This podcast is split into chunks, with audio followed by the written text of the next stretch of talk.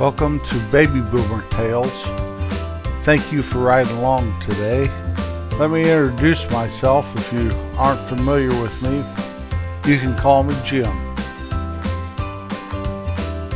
Now, I'm a big statistics nerd, and to prove my point, my listeners in January were up 7.5% over my December listeners on this podcast, Baby Boomer Tales.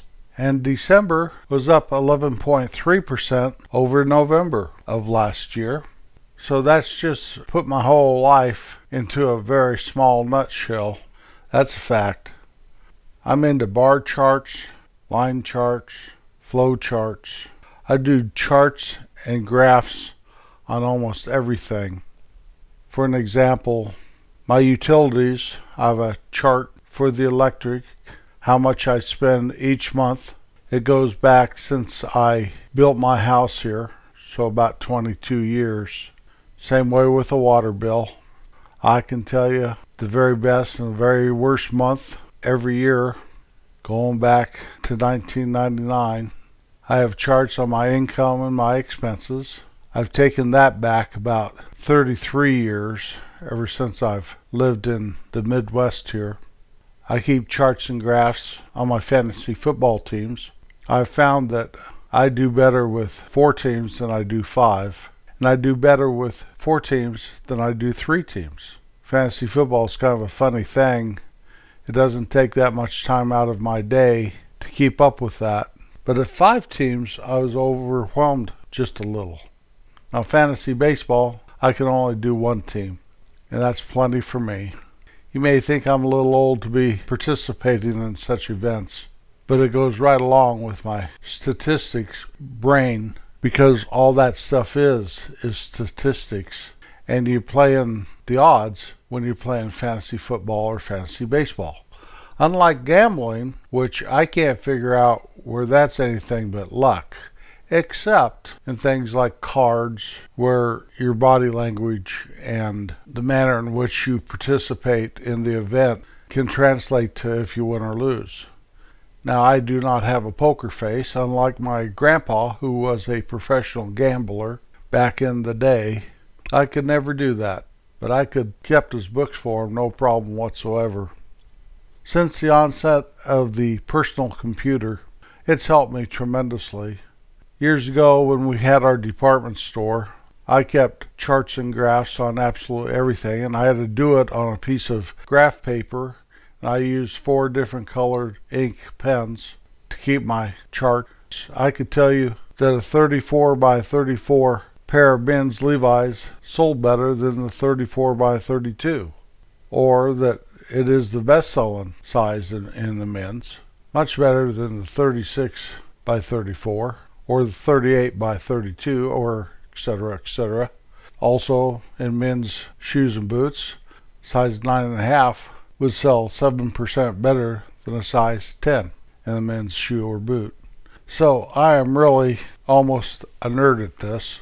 Now i do not have a pocket protector with four or five six pens in it. I do not wear my glasses with masking tape holding them together. I do not go or however the movies portray a nerd to laugh. But I really get off on it, and it's been with me ever since I can remember. Everything I've ever done, practically, I create some sort of chart or graph or projection or something. I used to think that I should have been a statistician for Major League Baseball. Professional baseball statistics is the lifeblood of that. You can have a statistic on practically anything in baseball. It's much more statistic driven than football or basketball, and maybe that's because there is so much time between each play. The three quarters of the game revolves around giving signs, getting in position, scratching yourself, or spitting. And so there's a lot of time in between. And it is a hotbed for statistics. That's a fact. My earliest remembrance of keeping statistics is when I was a little boy. I'd play this game out in our front yard at night. We had this little football. It was made out of rubber. It wasn't Nerf or anything. but I throw it high in the air and I run under it and catch it. I've spoken of this before, but I had regular little games. What I didn't tell you is I had a book of every major college football team's roster, and I chose names for my players. I'd close my eyes and turn a page and stick my finger on the page, and that whoever name I fell upon, I'd use their first name, then I'd do it again on a different page to get the guy's last name. So I might have Brady Villanueva or Johnny Mantle or something. But then I kept stats on if I'd play four downs and if three different guys caught the ball in my imagination, then I'd go mark it down. Then I transpose it into a book when I went inside for the night. I do the same thing with baseball. I throw this hard rubber ball against our concrete porch in the front yard and if it was a fly out by the ball bouncing up and I'd catch it, or if it was a single by the ball getting past me, or ground out where I threw it high and it hit that porch and it hit the ground and started bouncing towards me and I put them out. I kept little games in my head and I transposed that to paper. And so then I'd have little standings and batting orders and kept batting averages on these guys that I made up in my mind. I know that that sounds kind of weird, but it was not weird to me. Terry and I played electric football in the same situation. We each had, I believe, four teams, and we had a regular league. And I could tell you which running back was the best. We had names for every one of those little electric football players that vibrated up and down this board. And I know the very best one to be a wide receiver or the very best one to be a running back. Just because every time they did it, I'd mark it down what happened with them. So I knew the average yards per carry. As far as real baseball players, I knew so many of their stats. Probably every starting player in the whole major leagues, I could rattle off their statistics, especially the New York Yankees. I had Mickey Mantle's whole career memorized. I could tell you the runs, the hits, the average, batting average, base on balls, how many games he played uh, every season. But football and basketball, they kept statistics too, and I followed those, and I knew those things. But baseball was really the hotbed for statistics. I taught myself how to figure out earn run average, slugging percentage, all that stuff. I knew how to do that. Now I couldn't sit in Mr. Vaughn's math class and watch him write a bunch of numbers up on the board and stay awake enough to understand what he was trying to get into my brain. But I could go home and start figuring out all this stuff and keeping track of everybody's statistics just like that. I even went overboard, like we buy a 45 record and now we have 1045s at the house, and I kept a running top 10. And the three voters were my brother Don, my brother John, and me. I think when my sister got old enough, we included her too, which was good for me because maybe she would vote on the song that I liked, because my brothers were always voting for Hello Muddah, Hello Fadduh. Every time. Every time. That sucker must have been number one at our house for years.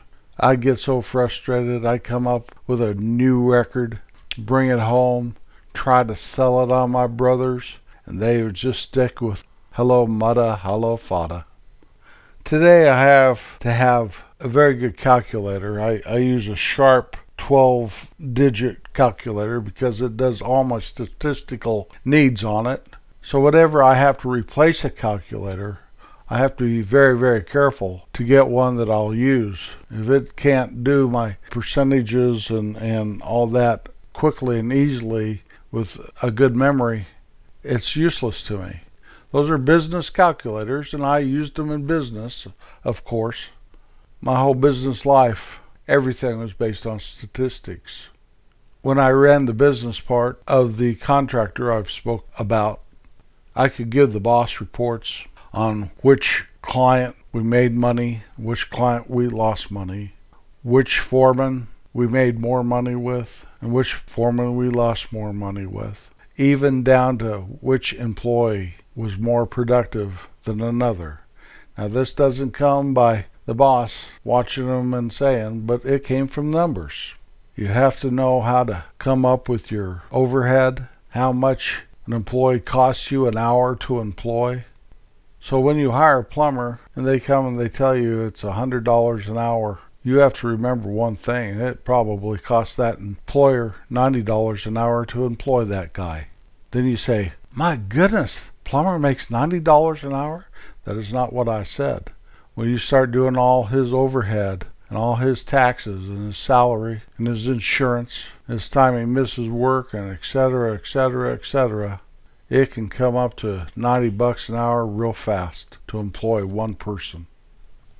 My girls, when they were teenagers, used to fight amongst themselves about how much money that we spend on them, on their clothing, and shoes. And they'd get into these big yelling matches and disagreements and usually all stem from one wanted to borrow somebody else's whatever. And so then I'd have to intervene and I'd show them, well, you have spent $40 more on clothing this year than your sister.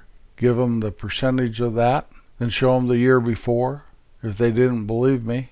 And it usually put an end to the fight. We always try to keep everything even. I'm not sure that was a good idea looking back. But I was prepared for when the fight broke out to give them hard evidence to stop that squabbling right away. My podcast host is real good about giving me stats on this podcast, and it's one reason I went with them. I could tell you what time of day is the most listened to. I could tell you what day is the most listened to. I know what country, what state, I do not know demographics like ages and stuff, and that'd be nice, but that really doesn't matter to me. All I'm doing is sitting here telling you some old stories, trying to be funny, trying to create a smile, trying to tell you my life story in a way that maybe you can relate with it. Look back yourself a little bit and remember days gone by. And so if you don't think that keeping statistics or charts or graphs on things is important, that's okay. If we all did that, this world would just be crazy. Crazier than it is today. But there has to be some of us that do that. I was that way until I was about 15. And then once I turned 15, any sense of keeping any kind of records or keeping anything straight at all went right out the window.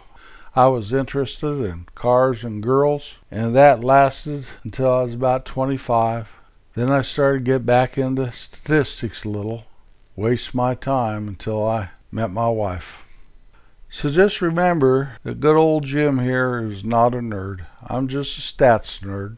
I have never ever taped my glasses together. I've never ever owned a pocket protector. I have thousands of pins, but I have about six laying on my desk, and yes, they are in several colors. Thank you for riding along today. I count it an honor that you take a few minutes out of your day every week, sit here and reminisce with me. You can find us on the internet at babyboomertales.com. Once you've arrived there, there's links to our Facebook page, different venues that play our podcast, our Amazon store, our Patreon page, and other things right there at babyboomertales.com. Kindness really matters. It can change someone's life by one simple little act from you. I'll be back next Wednesday. Peace out.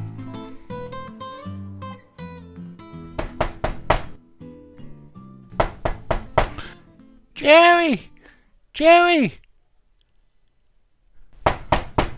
Jerry! Homer, what are you doing at my house at 5:30 in the morning? Jerry, I got to tell you, I made the newest, best invention the world has ever known, and I am going to be rich. I'm going to be rich, Jerry. I'm going to be rich. I'm going to be rich. I'm going to be rich. I'm going to be rich. Homer, Homer, Homer, Homer. Okay, it's 5:30 in the morning and you invented something that you're going to be rich. What is it, Homer? Please. Well, Jerry, look at this. What am I looking at, Homer? It's the new improved Pocket Protector. What do you mean, new and improved? You got a bunch of pins in there, Homer. Looks like that guy down at the bank wears. Yeah, but Jerry, this one has a compartment for tape. Why tape, Homer? For when you break your glasses, you can fix fix 'em right there. New and improved. I'm gonna be rich, I'm gonna be rich, I'm gonna be rich.